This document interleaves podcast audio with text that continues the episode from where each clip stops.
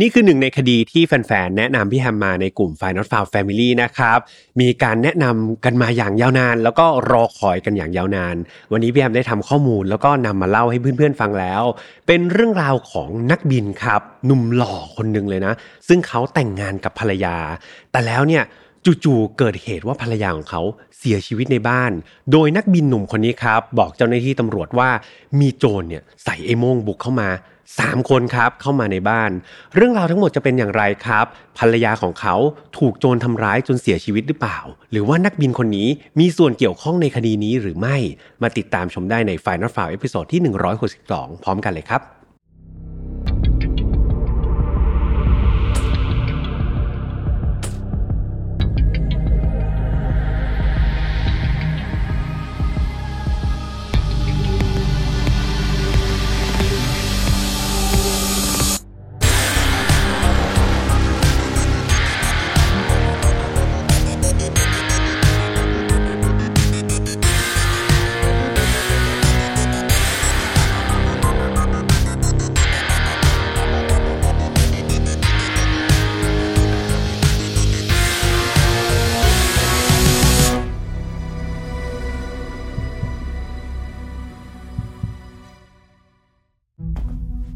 รั้งแรกกับงาน Mission to the Moon Forum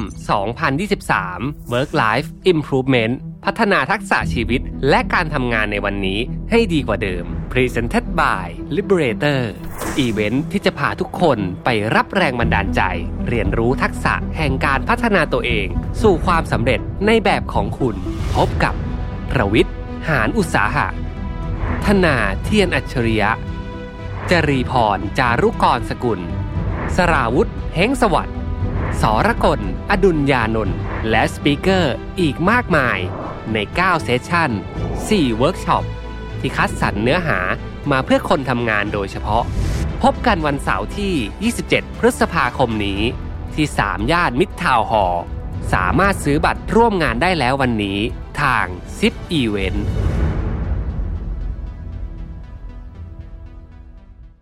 สวัสดีครับ ยินดีต้อนรับเข้าสู่ File Not Found Podcast วันนี้คุณอยู่กับผมแฮมทัชพลเช่นเคยนะครับ เราเดินทางกันมาใน episode ที่ 162 แล้วครับ แล้วพี่แฮมเชื่อว่า episode นี้จะเป็น episode ที่แฟนๆ รายการหลายๆคนเนี่ยกำลังรอคอยอยู่ เพราะว่าคดีที่พี่แฮมหยิบนำมาเล่าวันนี้ครับ เป็นหนึ่งในคดีที่มีการถูกขอนะแล้วก็ถูกเรียกร้องให้พี่แฮมเนี่ยหยิบนำมาเล่ามาอย่างยาวนานครับ เรียกว่าหลายเดือนแล้วแหละ แต่พี่แฮมก็ดองไว้ครับ ดองไว้อย่างยาวนานเช่นเดียวกัน แต่ว่าวันนี้ครับพี่แฮมพยายามไปหาหลายแหล่งข้อมูลมา แล้วก็เจอข้อมูลเชิงลึกครับ ซึ่งเชื่อว่าจะเป็นเนื้อหาที่เพื่อนๆเนี่ยอาจจะไม่เคยฟังหรือว่าอาจจะไม่เคยอ่านจากที่ไหนมาก่อน ดังนั้นครับพอพี่แฮมคิดว่าเนื้อหาเนี่ยมันแมทชัวร์แล้วเนาะมันแบบสมบูรณ์เพียงพอที่จะนำมาเล่าแล้ว วันนี้ครับจัดมาเสิร์ฟให้ทุกคนถึงที่เลย แต่ก่อนที่จะไปเล่าครับก็ต้องพูดเหมือนเดิมทุกครั้งว่าไฟนอลฟาร์มไม่สนับสนุนความรุนแรงคุกเพศครับ ทุกเรื่องที่นำมาเล่าเนี่ยอยากให้ฟังไว้เป็นแนวทางในการป้องกันตัวเอง แล้วมาถอดบทเรียนจากอดีตที่มันเลวร้ายไม่ให้เกิดกับเรา แล้วก็คนที่เรารักนะครับน้องๆยุต่ำกว่า 18 ปีตอนนี้พี่แอมอยากให้มีคุณพ่อคุณแม่อยู่ด้วยนะครับเพราะว่าเนื้อหาก็ค่อนข้างที่จะมีความโหดร้าย แล้วก็มีการบรรยายถึงลักษณะในการก่อเหตุ ดังนั้นถ้ามีคุณพ่อคุณแม่อยู่ด้วยเนี่ย เชื่อว่าคุณพ่อคุณแม่จะแนะนำอะไรดีๆ ให้กับน้องๆได้เยอะเลยทีเดียวอะไรถ้าเกิดพร้อมกันแล้วนะครับ มาฟัง episode ที่ 162 ไปพร้อมกันเลยครับ เรื่องราวนี้ครับต้องเริ่มต้นจากผู้หญิงก่อน ผู้หญิงคนหนึ่งครับที่มีชื่อว่าแคโรไลน์เคราช์ครับ โดยชื่อเต็มๆของเธอเนี่ยชื่อว่าแคโรไลน์หลุยส์เคราช์เธอเกิดเมื่อวันที่ 12 กรกฎาคมปี 2001 ครับ ที่กรุงเอเธน ประเทศกรีซนั่นเอง โดยเธอครับเป็นลูกสาวของเดวิดเขาครับ ซึ่งเดวิดเนี่ยก็เป็นอดีตวิศวกรเนาะ ส่วนคุณแม่ของเธอมีชื่อว่าซูซานเดล่าคูเรสตาครับ ครอบครัวนี้ต้องบอกว่าเป็นครอบครัวที่ดี นะครับรักใคร่กลมเกลียวกันไม่ได้มีปัญหาอะไรเลย จนกระทั่งในปี 2009เนี่ยตอนนั้นแคโรไลน์เนี่ยก็อายุได้ 8 ขวบแล้ว ครอบครัวของเธอที่เดิมเนี่ยพี่แฮมบอกว่าเขาอยู่ที่กรุงเอเธนใช่ไหมเขาก็ย้ายครับไปอยู่บนเกาะแทน ซึ่งเกาะนี้มีชื่อว่าอัลลอนนิซอสครับเกาะเกาะนี้พี่แฮมต้องบอกว่ามันเป็นเกาะที่สวยงามมากๆครับ เป็นหนึ่งในหมู่เกาะสปอราดิสนะครับซึ่งขึ้นชื่อเรื่องของความงดงามตามธรรมชาติ แล้วก็มีชายหาดที่เรียกว่า ติดแบบ top top เลยนะของโลกนะครับเป็นชายหาดที่สวยงามมากๆ แคโรไลน์เนี่ยก็เลยไปใช้ชีวิตแล้วก็เติบโตอยู่ที่เกาะแห่งนี้แทน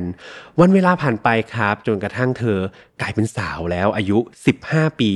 เธอได้พบกับ หนุ่มหล่อคนหนึ่งซึ่งต่อมาเนี่ยหนุ่มหล่อคนนี้ก็จะกลายเป็นสามีของเธอในอนาคตนั่นเอง ชายคนนี้ครับมีชื่อว่าบาบิสอนักนอสโตปูลอสนะครับยังไงเป็นชื่อของกรีซเนาะทางกรีซนะถ้าพี่แฮมออกเสียงผิดยังไงต้องขออภัยด้วยนะครับอย่างไรก็ตามเนี่ยพี่แฮมเรียกเขาว่าบาบิสละกัน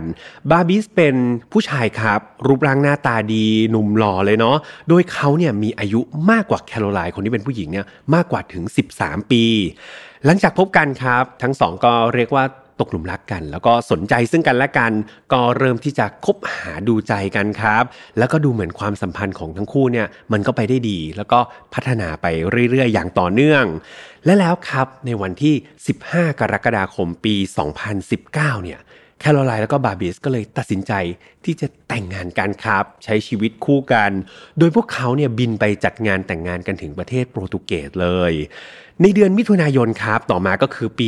2020 แล้วเนาะทั้งคู่ก็ได้ให้กำเนิดบุตรสาวขึ้นมาคนหนึ่งครับ โดยน้องเนี่ยมีชื่อว่าลิเดีย ครอบครัวของตัวบาบิสแล้วก็แคโรไลน์เนี่ยเพื่อนๆฟังมาถึงตรงนี้ก็รู้สึกว่าเป็นครอบครัวในฝันของใครหลาย ๆ คนเนาะคือตัวบาบิสคนที่เป็นคุณพ่อเนี่ย เป็นหนุ่มหล่อเลยนะครับแล้วก็ทำอาชีพสุดเท่เลยอย่างนักบิน เป็นนักบินเฮลิคอปเตอร์นะครับก็แบบโอ้โหเป็นอาชีพที่ผู้ชายหลาย ๆ คนใฝ่ฝันครับรู้สึกว่ามันเท่มากๆ ส่วนแคโรไลน์ก็เป็นคุณแม่ที่แบบยังสวยอยู่เลยนะครับหน้าตาน่ารัก แถมยังมีลูกสาวน่ารักอีกคนหนึ่งที่ชื่อว่าน้องลิเดียด้วย ซึ่งทั้ง 3 คนเนี่ยอย่างที่พี่แฮมบอกไปว่าเขาเติบโตและใช้ชีวิตอยู่บนเกาะครับ ซึ่งเป็นเกาะที่สวยงามระดับต้นๆของโลกเลย เรามาจินตนาการเนี่ยรู้สึกว่าโหเป็นครอบครัวที่เพอร์เฟกใช่ไหมครับ อยู่ใน environment ที่สมบูรณ์แบบมีสมาชิกในครอบครัวที่น่ารักแล้วก็สมบูรณ์แบบมากๆ แต่แล้วครับดูเหมือนทุกอย่างเนี่ยมันจะถูกพังทลายลง กือบเกือบหนึ่งปีครับ หลังจากที่น้องลิเดียเนี่ยลืมตาดูโลก ในตอนนั้นแคโรไลน์เนี่ยอายุเพิ่งจะ 20 ปีเองนะครับ เป็นคุณแม่ยังสาวอยู่เลย ส่วนบาบิสเนี่ย33 ปีแล้ว ในวันที่ 11 พฤษภาคมครับ ปี 2021 ที่ผ่านมานี่เอง เจ้าหน้าที่ตำรวจครับในวันนั้นเนี่ยเขาได้รับสายโทรศัพท์โทรแจ้งเข้ามา โดยปลายสายเนี่ยน้ำเสียงต้องบอกว่ารู้สึกตื่นตระหนกแล้วก็หวาดกลัวมากๆ ปลายสายนั้นไม่ใช่ใครอื่นครับ แต่ว่าเป็นเสียงของบาร์บิสเนาะชายหนุ่มที่พี่แฮมเล่ามาตลอดเนี่ยนักบินหนุ่มคนนี้เขาได้โทรมาแจ้งกับเจ้าหน้าที่ตำรวจว่า มีคนร้ายครับ บุกเข้าไปในบ้านเขา และได้สังหารภรรยาของเขาไปเรียบร้อยแล้วครับ หลังจากได้รับแจ้งเรื่องเนี่ยเจ้าหน้าที่ตำรวจก็เป็นไง รีบเดินทางมายังบ้านของครอบครัวบาร์บิสทันที ในตอนนั้นครับ เจ้าหน้าที่ตำรวจได้พบกับบาบิส คนที่โทรมาแจ้งเหตุเนี่ยอยู่ในสภาพที่ยังยังถูกมัดอยู่เลยเนาะแบบสภาพแบบถูกมัดไว้กับเตียงนะครับ ส่วนแคโรไลน์เนี่ยภรรยาของเขานอนแน่นิ่งครับ อยู่ที่เตียง ซึ่งหลังจากเข้าไปตรวจสอบเนี่ยก็พบว่าแคโรไลน์เนี่ยเธอได้หยุดหายใจหรือว่าเสียชีวิตไปเรียบร้อยแล้ว ในเรื่องราวแย่ๆครับ ยังมีเรื่องราวดีๆอยู่หนึ่งเรื่องก็คือน้องลิเดียเนาะลูกสาวของพวกเขาเนี่ย ถูกพบอย่างปลอดภัยนะครับ อยู่ภายในห้องที่เกิดเหตุนั่นเลย หลังจากบาบิสครับแล้วก็ลิเดียเนี่ยสองคนที่รอดชีวิตได้รับการช่วยเหลือเนี่ยรวมถึงการนำศพของแคโรไลน์เนี่ยไปทำการตรวจสอบ เจ้าหน้าที่ตำรวจได้ไปขอข้อมูลครับ คือบาบิสพอช่วยเหลือเรียบร้อยแล้วเจ้าหน้าที่ก็เรียกมาสอบปากคำใช่ไหมเพื่อจะขอข้อมูลในการนำจับคนร้ายในคดีนี้ บาบิสก็เล่าให้ฟังว่า คุณตำรวจครับ เรื่องราวมันเป็นอย่างนี้ ในช่วงประมาณตีสี่ครึ่งของวันนั้นนะมีโจรสวมไอ้โม่งสามคนครับ บุกเข้ามาในบ้านของเขา โดยบาบิสเนี่ยเขาคาดว่าคนร้ายน่าจะเข้ามาทางหน้าต่างของห้องใต้ดินของบ้านครับ สิ่งที่ทำให้บาบิสเนี่ยเชื่ออย่างนั้นก็เพราะว่า มีสุนัขครับ คือครอบครัวนี้เขาเลี้ยงสุนัขไว้ด้วยนะครับ ซึ่งปกติเนี่ยสุนัขตัวเนี้ยจะนอนอยู่ที่ห้องใต้ดิน ดังนั้นพอเวลามีคนร้ายหรือว่าใครเข้ามาเนี่ยก็ต้องพบเจอสุนัขก่อน แต่เหตุผลที่บาบิสเชื่อว่าคนร้ายเนี่ยเข้าไปที่ห้องใต้ดินเนี่ยพี่ยามต้องขออนุญาต disclaimer สำหรับใครที่รักสัตว์โดยเฉพาะเป็นทาสน้องหมานะครับ คือสุนัขที่เขาเลี้ยงไว้เนี่ยถูกฆ่าตายครับอยู่ที่ห้องใต้ดิน โดยคนร้ายเนี่ยได้จับ น้องหมานะครับ ผูกไว้กับสายคล้องจูงของน้องเองครับ พาดไว้กับแบบผูกไว้กับราวบันไดเนาะเหมือนเป็นการแขวนคอน้องหมาเสียชีวิตอยู่ที่บริเวณห้องใต้ดินนะครับ ดังนั้นบาบิสก็เลยคิดว่าคนร้ายเนี่ย น่าจะเข้ามาทางห้องใต้ดินพอเจอน้องหมาเนี่ยก็เลยจับน้องหมารัดคอครับ แล้วก็ผูกไว้กับราวบันได หลังจากนั้นครับบาบิสก็คาดว่าคนร้ายก็น่าจะพยายามตามหาตัวคนในบ้านนะครับเพื่อที่จะหาจุดซ่อนตู้เซฟ หรือว่าสิ่งของมีค่าต่อไป และในที่สุดครับ หลังจากที่กลุ่มโจรค่อยๆ เดินสำรวจเนี่ย พวกเขาก็ไปพบกับ ห้องใต้หลังคา ซึ่งมันคือห้องนอนของครอบครัวนี้พอดีพอดีครับ โจรที่บุกเข้าไปเนี่ยตอนนั้นเนี่ยบาบิสเขาบอกว่าตอนที่โจรแบบกระแทกประตูเข้ามาเนี่ยเขาสะดุ้งตื่นตกใจนะครับเขารู้ตัวแล้วเขาก็เห็นโจรคนหนึ่งเนี่ยถือปืนแล้วก็ยื่นปืนมาจ่อที่หัวเขาไว้ โจรก็ตะโกนถามเลยครับว่า แกซ่อนเงินไว้ที่ไหนนะครับ ตอนนั้นเนี่ยบาบิสเขากลัวครับว่ากลุ่มโจรจะทำร้ายครอบครัวของเขา บาบิสก็เลยรีบบอกว่าเขานี่มีเงินสดอยู่แค่ 1 0,000 ยูโรนะ โดยบอกสถานที่ในการเก็บเงินเนี่ยไว้ให้กลุ่มกับกลุ่มคนร้ายไว้อย่างละเอียดเลยครับ และทันใดนั้นเองเนี่ยปรากฏว่ามันมีเหตุการณ์เหตุการณ์หนึ่งที่ไม่คาดฝันขึ้น คือได้มีหนึ่งในกลุ่มคนร้ายครับ ได้หันกระบอกปืนเนี่ยไปจ่อที่หัวน้องลิเดีย ซึ่งเป็นเด็กอายุหนึ่งขวบเท่านั้นเอง เป็นลูกสาวของพวกเขา ตอนนั้นครับอาจจะด้วยสัญชาตญาณของความเป็นแม่เนาะของแคโรไลน์บวกกับแคโรไลน์เองเนี่ยคุณแม่อายุ 20เนี่ยเธอมีความรู้เกี่ยวกับศิลปะการป้องกันตัวครับ เพราะเธอเห็นว่าเฮ้ยลูกสาวของเธอเนี่ยถูกปืนจ่อหัว ตอนนั้นคนเป็นแม่รับไม่ได้ครับ เธอก็เลยตัดสินใจ พุ่งเข้าไปหาคนร้ายทันที แต่สุดท้ายมันก็ไม่เป็นผลครับ ต่อให้เธอมีศิลปะในการป้องกันตัว เธอก็สู้คนร้ายไม่ได้ แถมเธอยังถูกหนึ่งในคนร้าย ซึ่งคาดว่าน่าจะเป็นหัวหน้าโจรเนี่ยจับลากเธอครับขึ้นไปบนเตียง ก่อนที่จะกดตัวเธอไว้ครับ คนร้ายคนนั้นกดตัวแคโรไลน์ไว้ แล้วก็รัดคอ จนกระทั่งแคโรไลน์เนี่ยนิ่งไปครับ ตัวบาบิสเองเนี่ยตอนนั้นเขาไม่กล้าที่จะผีผามเนี่ยเขาเห็นภรรยาเขาถูกทำร้าย แต่เขาไม่กล้าทำอะไรเลย เหตุผลเพราะว่าหนึ่งเนี่ยคนร้ายยังคงจ่อปืนไว้ที่ศีรษะของเขาครับเขาก็กลัวว่าถ้าเกิดเขาพุ่งตัวเขาไปทำอะไรเนี่ย คนร้ายอาจจะยิงเขาเสียชีวิตได้ บวกกับอีกอย่างหนึ่งที่เขาเป็นห่วงมากที่สุดเลยก็คือ น้องลีเดียครับ ลูกสาวเนี่ยอาจจะโดนคนร้ายฆ่าไปด้วยก็ได้นะถ้าเกิดเขาทำอะไรบุ่มบาม ดังนั้นสิ่งที่บาบิสคิดและตัดสินใจก็คือ แบบ อยู่นิ่งๆไว้ก่อนครับ รอดูสถานการณ์ แล้วก็ยังไม่สามารถทำไรได้ หลังจากที่คนร้ายเนี่ยสังหารแคโรไลน์ไปแล้ว กลุ่มโจรครับก็เดินมามัดมือแล้วก็มัดปากของบาบิสเอาไว้ ก่อนที่ไม่นานเนี่ยบาบิสเขาบอกว่าภาพของเขาเนี่ยความรู้สึกของเขาการรับรู้ทุกอย่างของเขาจะตัดไปครับ หรือพูดง่ายๆ ก็คือบาบิสบอกว่าหลังจากนั้นเขาสลบไป เขาเมื่อฟื้นคืนสติอีกทีหนึ่งเนี่ย ตอนนั้นกลุ่มโจรเนี่ย ได้ออกจากบ้านเขาไปหมดแล้ว เขาก็พยายามที่จะตะเกียกตะกายครับ สลัดไอ้ที่อุดปากเขาอะครับที่รัดปากเขาไว้ออก แล้วค่อยๆ ตะเกียกตะกายไปที่โทรศัพท์ จนกระทั่งโทรแจ้งเจ้าหน้าที่ตำรวจได้ในที่สุดนั่นเอง และนี่ก็คือปากคำครับ หรือว่าข้อมูลทั้งหมดจากบาบิสหนึ่งในผู้รอดชีวิตจากเหตุการณ์ระทึกขวัญครั้งนี้ เจ้าหน้าที่ตำรวจครับ หลังจากได้ข้อมูลเนี่ยก็เข้าไปสำรวจภายในบ้านของครอบครัวบาบิสเพิ่มเติมนะครับ ก็พบว่าเฮ้ยจริง ๆ แล้วเนี่ย บ้านบ้านนี้มีกล้องวงจรปิด แถมกล้องวงจรปิดเนี่ยยังติดอยู่บริเวณชั้นล่างของบ้านอีกด้วย อย่างนี้มันก็น่าจะง่ายใช่ไหมครับเพื่อนๆ เพราะว่าถ้าโจรบุกมาที่ชั้นล่างจริงมีกล้องวงจรปิดเนี่ยได้เห็นภาพโจรอย่างแน่นอน ปรากฏว่าพอเจ้าหน้าที่ไปสำรวจที่กล้องวงจรปิดครับ ปรากฏว่า memory ของกล้องเนี่ยมันถูกถอดออกไปแล้วครับ ซึ่งเจ้าหน้าที่ก็คาดว่าคนร้ายเนี่ยน่าจะสังเกตเห็นกล้องเนาะแล้วก็ทำการถอด memory ออกไปนั่นเอง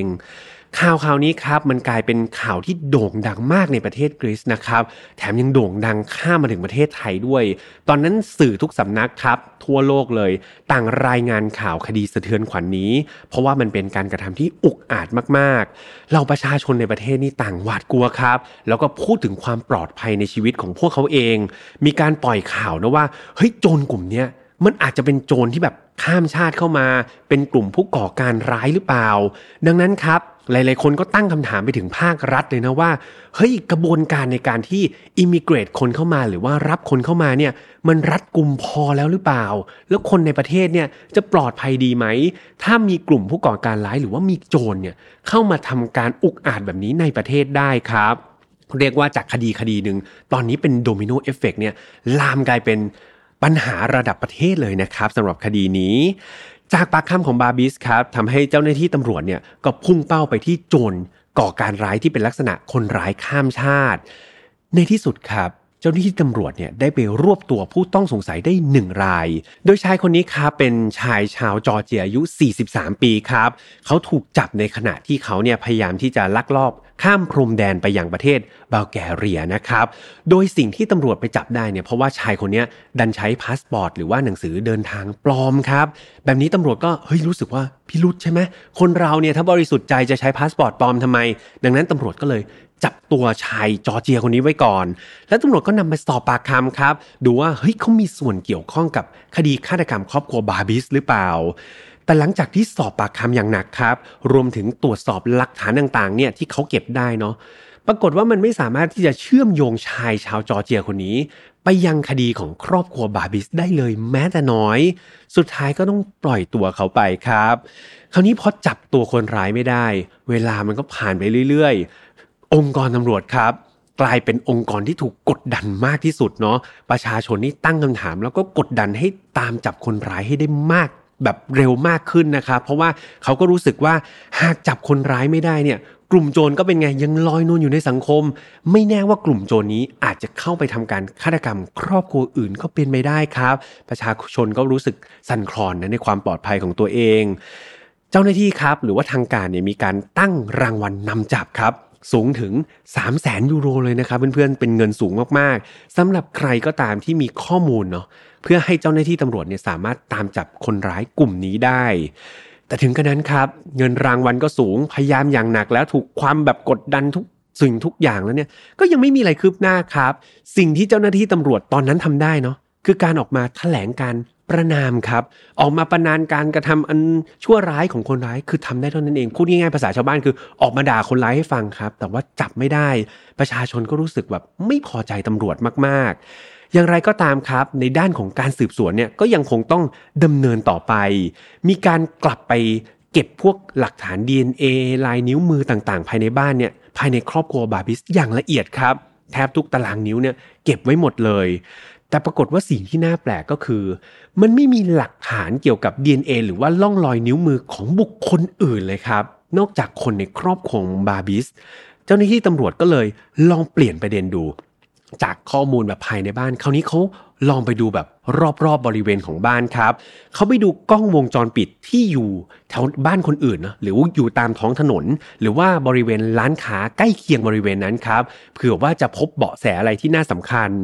คือเจ้าหน้าที่เนี่ยเขาตั้งข้อสังเกตว่า ถ้าคนร้ายมา 3 คนแบบบ้าแบบที่บาบิสเนี่ยเขาพูดมาจริง ๆ เพื่อนๆคิดว่าไงครับคนร้ายไม่น่าจะเดินเท้าเข้ามาใช่ไหมเดินชิวๆเข้ามาในบ้าน มันน่าจะเป็นไปได้ยากครับตำรวจก็เลยคิดว่าเฮ้ยคนร้ายมา 3 คนเนี่ย ต้องนั่งรถมาแน่ๆ ยังไงครับ ไม่มอเตอร์ไซค์ก็ต้องรถยนต์นะรถกระบะรถตู้อะไรก็ตาม แต่ต้องนั่งยานพาหนะมาไม่มีทางเดินเท้าเขาก็เลยลองไปดูครับ กล้องวงจรปิดของร้านค้าแล้วก็ถนนต่างๆ ดูว่าเฮ้ยมันมีรถที่ต้องสงสัยไหม เป็นรถที่คนแถวนั้นไม่ได้อยู่ เป็นรถที่แบบแปลกหน้า คนท้องถิ่นต่างถิ่นมาหรือเปล่า ก็ดูอย่างละเอียดครับ ทุกซอกทุกมุมเลย แต่ปรากฏว่าหลังจากเช็คอย่างละเอียดเนี่ย มันไม่มีรถที่แบบผิดปกติเลยครับ รถที่สัญจรไปมาในช่วงเวลานั้น ก็มักจะเป็นรถของชาวบ้านแถวๆนั้นแหละ หรือว่าเป็นรถของคนที่อยู่ระแวกนั้นอยู่แล้วครับ คราวนี้เวลาผ่านไปเนี่ย เจ้าหน้าที่มึนครับตอนนั้นตำรวจนี่บอกโหท้อแท้ครับ หาคนร้ายยังไงก็หาไม่เจอ สุดท้ายครับ จากความที่เขากดดันอย่างหนักเนี่ยพยายามจะถูกบีบให้ไปจับตัวคนร้ายให้ได้ สุดท้ายก็ไปจับชาวอัลเบเนียอีกคนนึงครับ เป็นกลุ่มผู้ต้องสงสัยชาวอัลเบเนียเนาะแต่หลังจากที่เอามาสอบปากคำเนี่ย ก็ไม่มีอะไรเกี่ยวข้องอีกครับ ดูแล้วไม่มีเบาะแสไม่ได้มีความเกี่ยวข้องกับการฆาตกรรมครอบครัวบาบิสเลย ตอนนี้ดูเหมือนตำรวจจะหลงทางนะครับ ไปจับกลุ่มใครมาก็ไม่รู้จากความที่เขากดดันไง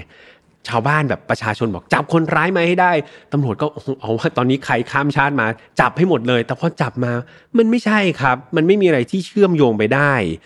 ทางด้านบาบิสเนี่ยกลับมาด้านคนที่เสียหายเนาะอย่างตัวสามีอย่างบาบิสเนี่ย ตอนนั้นเขาดูแบบ เสียอกเสียใจมากครับ กับการสูญเสียครั้งนี้ เขามีการโพสต์รูปของเขาแล้วก็แคโรไลน์ในขณะที่ทั้งคู่เนี่ยเข้าพิธีแต่งงานกันเนาะโพสต์ลงอินสตาแกรมครับ แล้วก็โพสต์ข้อความแสดงถึงความรักแล้วก็ความคิดถึงภรรยาที่จากไปของเขานะครับ จนคนที่มาเห็นเนี่ย ผู้ติดตามของบาร์บิสเนี่ยโหเห็นภาพแล้วเป็นไงโหเป็นสามีที่น่าสงสารมากๆ สูญเสียภรรยาไปแล้วเขายังคงรักแล้วก็คิดถึงภรรยาอยู่ ทุกคนก็โหส่งกำลังใจครับ ไปให้บาร์บิสอย่างล้นพ้นเลยนะครับบอกว่าอย่ายอมแพ้นะ สักวันหนึ่งคุณต้องได้คำตอบ คุณต้องได้ความจริงและความยุติธรรมกลับมาอย่างแน่นอนครับเวลาก็ผ่านไปเป็นเดือนแล้วนะครับ ตอนนี้ผ่านไปเดือนกว่าๆนับตั้งแต่คดีนี้เกิดขึ้นเนาะจนกระทั่งในวันที่ 17 มิถุนายน วันนั้นครับทางบาร์บิสแล้วก็ครอบครัวเนี่ยจัดงานศพให้กับแคโรไลน์บาร์บิสครับบรรยากาศในงานเนี่ยบาร์บิสคนที่เป็นสามีเดินเข้าไปสวมกอดซูซานครับซูซานก็คือคุณแม่ของแคโรไลน์เนาะเข้าไปปลอบใจเธอ ทั้งคู่นี่สวมกอดกันแล้วก็ร้องไห้ออกมาด้วยกันครับ กอดกันให้กำลังใจกัน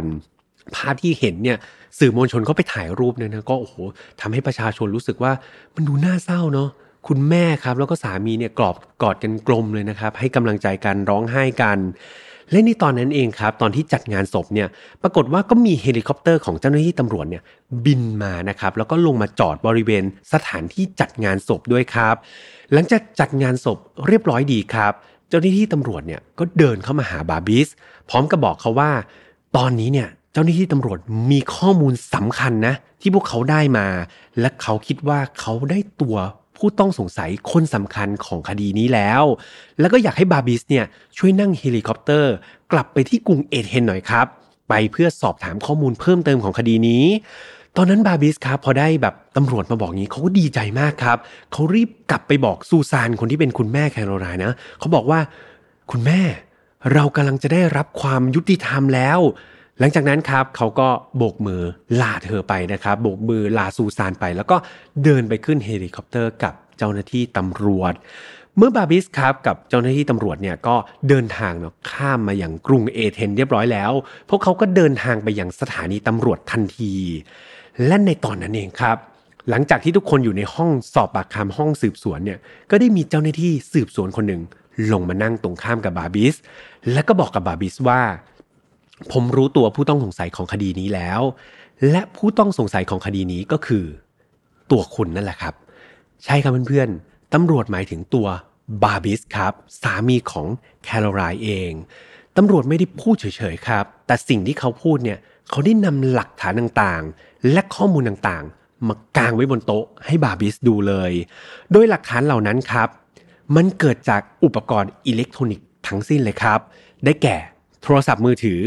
นาฬิกาสมาร์ทวอชและกล้องวงจรปิดครับเพื่อนๆ เดี๋ยวพี่แฮมจะอธิบายว่าหลักฐานแต่ละอย่างเนี่ยมันสามารถมัดตัวผู้ต้องสงสัยคนนี้ได้อย่างไรนะครับ เริ่มจากอย่างแรกเลยบาร์บิสเนี่ยถ้าเพื่อนๆจำกันได้ เขาให้การว่าคนร้ายเนี่ยบุกเข้ามาแล้วก็เออแบบ scenario เนาะคนร้ายบุกเข้ามาตอนตีสี่ครึ่งใช่ไหมถ้าตอนนั้นคนร้ายเห็น กล้องวงจรปิดและถอด memory จริงเนี่ยเวลาที่เร็วที่สุดที่คนร้ายจะถอดได้ก็คือ เข้ามาตีสี่ครึ่งเห็นกล้องวงจรปิดถอดเลย ดังนั้นเวลาที่คนร้ายถอด memory จากกล้องวงจรปิด เร็วที่สุดที่เขาทำได้ก็คือตีสี่ครึ่งใช่ไหมครับ แต่หลังจากนำกล้องวงจรปิดเนี่ยกลับไปตรวจสอบพบว่า เวลาที่แท้จริงที่กล้องตัวนี้หยุดทำงานไปเนี่ยมันไม่ใช่เวลาตีสี่ครึ่งครับ แต่มันเป็นเวลาตีหนึ่งครึ่งต่างหาก ตีหนึ่งยี่สิบนาทีนะครับถ้าจะเอาเวลาแบบเป๊ะๆดังนั้นมันไม่ใช่ตีสี่ครึ่งแบบที่บาบิสบอก กล้องถูกถอด memory ไปก่อนหน้านั้นครับ นี่คือหลักฐานแรก หลักฐานที่สองเด็ดกว่านี้ครับ นั่นคือนาฬิกาสมาร์ทวอชครับที่แคโรไลน์ใส่อยู่ นาฬิกาสมาร์ทวอชเนี่ยอย่างที่เพื่อนๆรู้เนาะว่า มันสามารถที่จะจับการเต้นของหัวใจหรือว่าชีพจรได้ ซึ่งสมาร์ทวอชตัวนี้มันได้บอกข้อมูลครับว่า แคโรไลน์เนี่ยหัวใจหยุดเต้นไปในเวลาราวๆตีสี่สิบเอ็ดนาทีครับเพื่อนๆ ก่อนเวลาที่บาบิสบอกว่าคนร้ายจะเข้ามาอีกใช่ไหมคนร้ายเข้ามาตีสี่ครึ่งแต่แคโรไลน์เนี่ยหัวใจหยุดเต้นไปตั้งแต่เวลาตีสี่สิบเอ็ดนาทีครับ ซึ่งมันเป็นเวลาก่อนหน้าอีก ยิ่งไปกว่านั้นครับ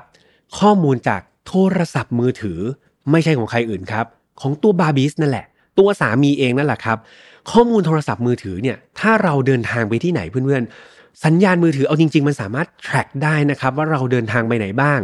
ดังนั้นครับตัวบาบิสเองเนี่ยเจ้าหน้าที่ตำรวจเนี่ยเอามือถือของเขามาตรวจสอบพบว่า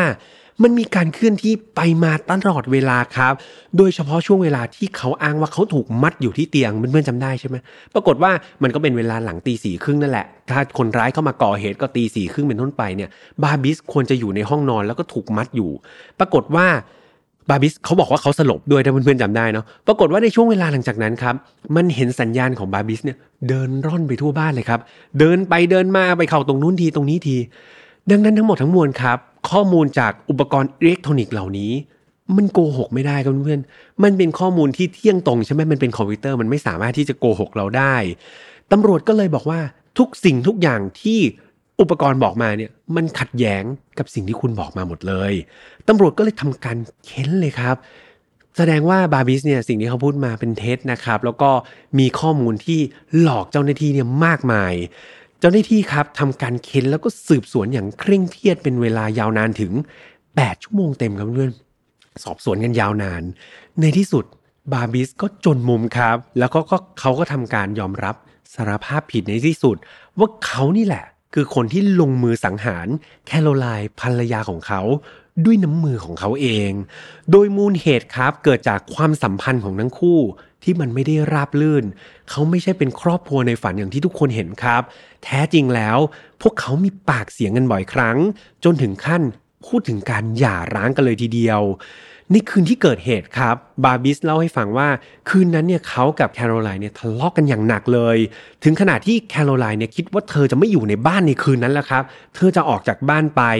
แล้วมันมีพฤติกรรมที่บาบิสบอกว่าเขารับไม่ได้เลย ก็คือแคโรไลน์เนี่ยอุ้มลิเดียตอนที่ทะเลาะกันเนี่ยอุ้มลีเดียอยู่ด้วย แล้วพอเวลาเธอโมโหเนี่ยเธอโยนน้องลีเดียลงไปในเปลครับ ซึ่งเขารู้สึกว่าเฮ้ยคนเป็นพ่อนะรู้สึกว่าเฮ้ยแม่เนี่ยโยนลูกลงไปในเปลแบบเนี้ยเขารับไม่ได้เขาโมโหมากๆ ไม่พอครับ นอกจากทำลายลูกแล้วเนี่ย ยังมาตบหน้าเขาครับ แล้วก็ต่อยเขาอีกหลายครั้ง แล้วตอนนั้นเองครับ ตอนที่ทำให้เขาเนี่ยรู้สึกฟางเส้นสุดท้ายมันขาดแล้วเนี่ย เป็นจังหวะที่แคโรไลน์เนี่ยอุ้มน้องลีเดียออกมา แล้วบอกว่าเดี๋ยวเธอจะออกจากบ้านตอนนั้นเลย แล้วจะเอาลีเดียไปด้วย บาบิสเนี่ยเขารู้สึกว่าตอนนั้นเขารับไม่ได้ละรู้สึกว่าแคโรไลน์บ้าคลั่งไปแล้ว เขาก็เลยควบคุมตัวเองไม่ได้เหมือนกันครับ ตอนเขารู้สึกว่าเขาฉุนขาด สุดท้ายเขาเลยพุ่งเข้าไป บีบคอแคโรไลน์ครับ จนกระทั่งเธอเนี่ยเสียชีวิตก่อนที่จะนั่งคิดแผนแล้วก็จัดฉากทั้งหมด แล้วก็โทรไปเล่าอย่างที่บอกตำรวจไปนะครับ หลังจากบาบิสได้ให้คำรับสารภาพเนี่ยแน่นอนว่าเขาถูกตั้งข้อหาความผิดทางอาญานะครับ ได้แก่การฆาตกรรมผู้อื่นในขณะที่ตนเองมีสติครบถ้วนอยู่เลขหนึ่งคดีที่เขาต้องรับด้วยนะครับ อย่าลืมเนาะก็คือคดีทารุณกรรมสัตว์ครับ น้องหมาที่เขาฆ่าไปบาบิสก็บอกว่าเขาเป็นคนฆ่าหมาที่เขาเลี้ยงเองกับมือด้วยนะครับ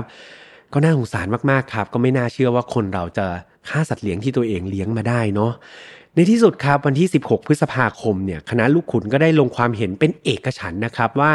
บาบิสมีความผิดในข้อหาฆาตกรรมผู้อื่น ในขณะที่ตัวเองมีสติครบถ้วนอยู่จริง รวมถึงคดีการฆาตกรรมสัตว์เลี้ยงครับ ตลอดจนความผิดการแจ้งความเท็จด้วยนะเพราะตอนแรกเขาโกหก ดังนั้นครับทั้งหมดทั้งมวลนี้ทำให้บาบิสถูกตัดสินจำคุกตลอดชีวิตครับสำหรับคดีฆาตกรรมภรรยาตัวเองก่อน อันนี้คือได้รับโทษจำคุกตลอดชีวิต บวกกับอีก 10 ปีครับสำหรับคดีฆาตกรรมน้องหมานะครับโดนไปอีก10 ปี และปรับเงินอีก 20,000 ยูโรครับ ไม่พอครับ เขายังโดนโทษเพิ่มไปอีก 11 ปี 6 เดือน จากข้อหาให้การเท็จครับกับเจ้าหน้าที่ตำรวจ ปัจจุบันนะครับบาบิสก็ยังถูกคุมขังอยู่ในเรือนจำคอรีดัลลอสนะครับ ซึ่งได้ชื่อว่าเป็นคุกที่แบบเข้มงวดมากที่สุดในประเทศกรีซเลย สุดท้ายครับอีกหนึ่งคนที่น่าสงสารมากๆเนี่ยไม่รู้เพื่อนๆลืมไปหรือยัง คนนี้พี่แฮมก็นึกถึงเขาตลอดเลย คนนี้ก็คือน้องลิเดียครับ น้องลิเดียเนี่ยสูญเสียคุณแม่ไป ส่วนคุณพ่อก็ อยู่ในคุกใช่ไหมตัวบาบิสคนที่เป็นคุณพ่อเองเนี่ยเขาพยายามขอสิทธิ์ในการเลี้ยงดูด้วยนะ ต่อให้ตัวเขาอยู่ในคุกเนี่ยเขายังขอสิทธิ์ในการเป็นคุณพ่อแล้วก็เลี้ยงดูลูกอยู่ แต่ศาลเนี่ยปฏิเสธครับ แล้วก็ทำการยกสิทธิ์เลี้ยงดูน้องลีเดีย ให้กับเดวิดแล้วก็ซูซานคุณพ่อคุณแม่ของแคโรไลน์นะครับหรือว่าพูดง่ายๆ ก็คือคุณตาคุณยายนั่นเอง ส่วนคุณพ่อคุณแม่ของบาบิส นะครับก็คือคุณปู่คุณย่าเนี่ยเอาจริง ๆ มีสิทธิ์เหมือนกันนะครับที่จะไปเยี่ยมหลานได้ 5 ครั้งต่อสัปดาห์ครับ โดยกำหนดช่วงเวลาก็คือให้ไปเยี่ยมได้ช่วง 10 โมงถึงบ่าย 2 เท่านั้น แต่ว่าต้องเดินทางไปที่เกาะอัลลอนนิซอสเท่านั้นนะครับ ไม่สามารถที่จะออกนอกเกาะได้ก็คือต้องไปหาที่บ้านของอคุณตาคุณยายเท่านั้นเอง และคดีนี้ครับก็ปิดตัวลงไปอย่างน่าเศร้านะครับเพื่อนๆ เป็นยังไงกันบ้างครับพี่ยามบอกว่าข้อมูลที่พี่ยามไปหามาจากหลายซอสมากๆพี่ยามอ่านจนขอบตาคล้ำเลยนะครับ ถ้าใครสังเกตจะเห็นว่าพี่ยามเป็นหมีแพนด้าเลย เพื่อ พี่แอมจะนำข้อมูลนะครับในเชิงลึกแล้วก็ข้อมูลต่างๆ ซึ่งเราไม่สามารถจะหาอ่านได้จากบทความภาษาไทยนะครับ ก็นำข้อมูลจากทั่วโลกเลยเนี่ยมาอ่านให้กับเพื่อนๆฟังนะครับ มารวบรวมให้กับเพื่อนๆฟัง เพื่อให้เพื่อนๆเห็นแง่มุมในหลาย ๆ เรื่องของคดีนี้ครับไม่ว่าจะเป็นเรื่องราวของความสัมพันธ์ในครอบครัวเนาะรวมถึง Impact ของคดีนี้ครับก็เป็นสิ่งที่น่าพูดถึงเหมือนกัน เกี่ยวกับความปลอดภัยนะครับของเจ้าหน้าที่ตำรวจหรือว่าภาครัฐที่ต้อง จัดหานะครับหรือว่าพอไวให้กับประประชาชนเนาะถ้าประชาชนอยู่อย่างหวาดกลัว หรือว่ารู้สึกว่าตำรวจเขาไม่ได้อยู่ฝั่งเดียวกับเราเนี่ยแล้วก็รู้สึกว่าเราอยู่บ้านเมืองอย่างไม่ปลอดภัยใช่ไหมครับ ดังนั้นครับเราจะเห็นเลยว่าวิธีการในการปกป้องประชาชนของประเทศอย่างกรีซเนี่ยเขาก็มีรูปแบบในการปกป้องประชาชนแบบหนึ่งเนาะหันกลับมาที่ประเทศเราครับพี่แอมก็อยากให้ เจ้าหน้าที่ตำรวจต่างๆนะครับถ้าเกิดเป็นแฟนรายการพี่แฮมเนาะก็อยากให้เจ้าหน้าที่ตำรวจเนี่ยพี่แฮมเชื่อว่าส่วนใหญ่เนี่ยเป็นตำรวจน้ำดีแหละเป็นตำรวจที่อยู่เคียงข้างประชาชนอยู่แล้ว ยืนหยัดนะครับแล้วก็อยู่เคียงข้างประชาชนต่อไปจัดหาความปลอดภัยให้กับประชาชนนะครับ อยากให้พวกเราเนี่ยเป็น ฝั่งเดียวกันเนาะอยู่ข้างเดียวกัน เราจะได้อยู่ในสังคมอย่างปลอดภัยนั่นเอง แล้วก็คดีนี้ครับ หวังว่าเพื่อนๆที่รอกันอย่างยาวนานจะให้อภัยพี่แฮมนะครับกับเนื้อหาที่จัดเต็ม ส่วนใครที่มีเนื้อหาที่เชิงลึกกว่านี้คอมเมนต์บอกพี่แฮมได้นะครับ สุดท้ายต้องขออภัยด้วยถ้าเกิดมีบางคำหรือว่าบางภาษาเนี่ยพี่แฮมพยายามให้น้องที่เป็นคอนเทนต์ที่ช่วยรีวิวสคริปต์ของพี่แฮมเนี่ยเขาช่วยใส่ภาษาเป็นคาราโอเกะมาให้พี่แฮมด้วยนะครับแต่ว่าอย่างไรก็ตามเนี่ยภาษาเฉพาะ กิจของประเทศนั้นๆ ถ้าออกเสียงผิดพลาดไปยังไงพี่แฮมต้อง ขออภัยทุกคนด้วยนะครับ ยกมือไหว้เลยพยายามอย่างเต็มที่แล้วครับสำหรับ File Not Found ครับออกอากาศทุกวันอังคารแบบนี้ครับ ทางช่องของ Mission to Pluto เหมือนเดิมครับ ไม่ว่าจะเป็น YouTube Spotify SoundCloud Podbean Apple Podcast ครับ พิเศษครับ ใครอยากฟังแบบยาวๆ เป็นเสียงอย่างเดียวเนี่ยเรามีใน Apple Podcast แล้วก็ Spotify นะครับฟังกันไปยาวๆได้เลย ส่วนใครที่รู้สึกว่าอยากจะคุยคดีนี้ต่อ หรือว่ารู้สึกว่าการบ้านของพี่แฮมเนี่ยมันน้อยเกินไปครับเข้ามาให้การบ้านพี่แฮมกันได้ในกลุ่มของ File Not Found Family อยากฟังคดีไหนอยากให้พี่แฮมเจาะลึกคดีใดนะครับ ไปโพสต์ได้เดี๋ยวพี่แฮมจัดให้แบบคดีนี้ แต่รอนานหน่อย รอหน่อยนะครับ มาช้าแต่มานะแน่นอน สุดท้ายครับเพื่อนๆดูแลตัวเองดีๆนะครับ ไม่ว่าจะเป็นเรื่องของโควิด -19 เรื่องของฝุ่น PM 2.5 นะครับพี่แฮมเห็นข่าวเพื่อนๆที่อยู่ทางภาคเหนือเนี่ยเชียงใหม่เชียงรายเนี่ยดูแลตัวเองดีๆนะครับรวมถึงทุกภาคส่วนในประเทศไทยหรือว่าทุกทั่วทุกมุมโลกเลยเนาะดูแลตัวเอง ปอดเรามีอยู่แค่ปอดเดียวครับ ดูแลรักษามันดีๆนะครับพี่แอมก็ต้องดูแล เพราะว่าเราต้องใช้ปอดในการขับเสียงออกมาในการหายใจด้วยพี่แอมต้องดูแล ดังนั้นวันนี้ก็ดูแลตัวเองกลับไปดูแล แล้วเจอกันใหม่วันอังคารหน้านะครับสำหรับวันนี้พี่แอมขอตัวไปพักก่อนครับ สวัสดีครับ Mission to Pluto Podcast let's get out of your orbit พบกับเรื่องราวที่คุณอาจจะหาไม่เจอ แต่เราเจอใน f i n a l f i l e Podcast